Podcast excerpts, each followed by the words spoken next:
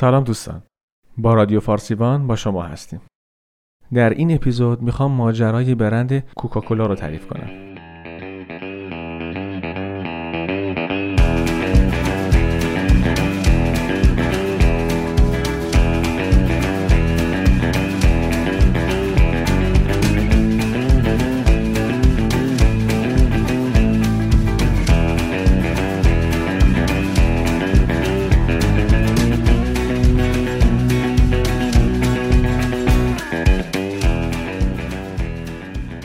شخصیت اصلی ماجرای ما جان استید پمبرتون هستش. جان پمبرتون از اون دست آدمایی بود که تا آخر عمرش اهل کپیکاری و تکرار نظر دیگران نبود. یه داروساز آمریکایی که تو شهر کوچیک کلمبوس زندگی می‌کرد و کسب کارش هم بدک نبود. تحصیلات خوب و درآمد مناسبی هم داشت. تیپش هم اینطوری بود که به سنت قرن 19 هم که ریش بلند نماد علم و دانش به حساب می اومد یه ریش بلندی هم داشت. توی لابراتوار کوچیکش که فرمول داروهای مختلف دلرد و میخچه و سرماخوردگی رو با هم ترکیب می‌کرد شروع به ساخت یک نوشیدنی جدید کرد. بعد از کلی آزمون و خطا به مزه دلخواهش رسید. با مشورت دوستش فرانک رابینسون اسم کوکاکولا را برای این نوشیدنی انتخاب کرد. حالا آخر داستان متوجه میشین که چرا کوکاکولا؟ یه لوگو ساده هم طراحی کردن و آقای داروساز با دکه های اطراف قرار گذاشت که این نوشیدنی رو تبلیغ کنن به قیمت هر لیوان 5 سنت. نوشیدنی رایج اون زمان لیموناد بود. طعم گس و حس نشاط آور کوکاکولا خیلی زود طرفداران خودشو پیدا کرد.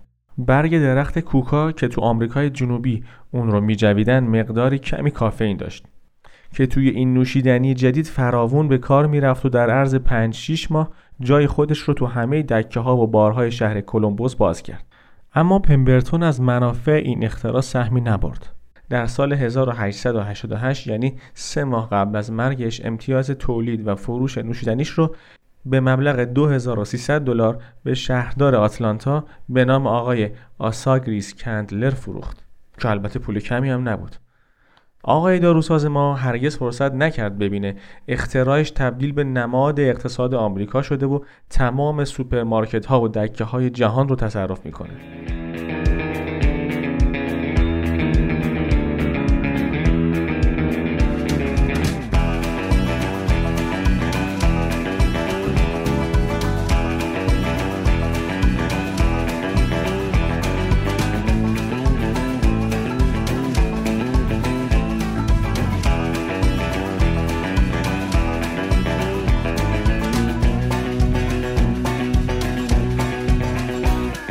شهردار که بیشتر مرد اقتصاد بود تا سیاست با روش های دقیقی شروع به معرفی و تبلیغ کوکا کرد. با افزایش تقاضا تو سال 1892 اولین شرکت تولید و پخش این نوشیدنی توسط شهردار سابق تأسیس شد.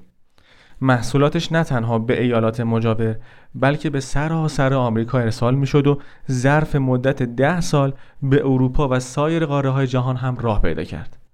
در سالهای جنگ سرد کوکاکولا یکی از موفق ترین نمونه های تجارت جهانی و یکی از مشهورترین کالاهای پولساز جهان شده بود. در واقع یکی از نمادهای آمریکا و کاپیتالیسم بود. کارش به جایی رسیده بود که هم تو لوکس ترین هتل های جهان سرو می شد و هم در دور افتاده ترین روستاهای آفریقا و آسیا پستر و تابلو تبلیغاتیش سردر دکانهای زوار در رفته به چشم می‌خورد. آنچنان شهرتی پیدا کرده بود که مثل هر پیده بزرگی شایعات عجیب و غریب اطرافش شکل می گرفت. می‌گفتن فرمول اسرارآمیزش توی یک گاف صندوق ضد بمب نگهداری میشه و نگهبونای مسلح 24 ساعته دارن ازش محافظت می‌کنن. الان که دارم با شما صحبت می‌کنم تقریبا 130 سال از تولد کوکاکولا میگذره.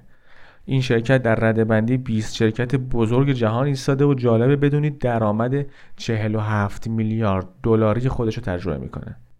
برندهای پولساز و معروفی مثل اسپرایت و فانتا هم زیر مجموعه نوشیدنی های این شرکت هستند و همچنان قدرت برتر بازار نوشیدنی محسوب میشن. اما بالاخره بعد از 100 سال مراقبت و پنهانکاری فرمول جادویی لو رفت و منتشر شد. یادتون هست که گفتم آخر ماجرا متوجه میشید که چرا اسم نوشیدنی را کوکاکولا گذاشتن؟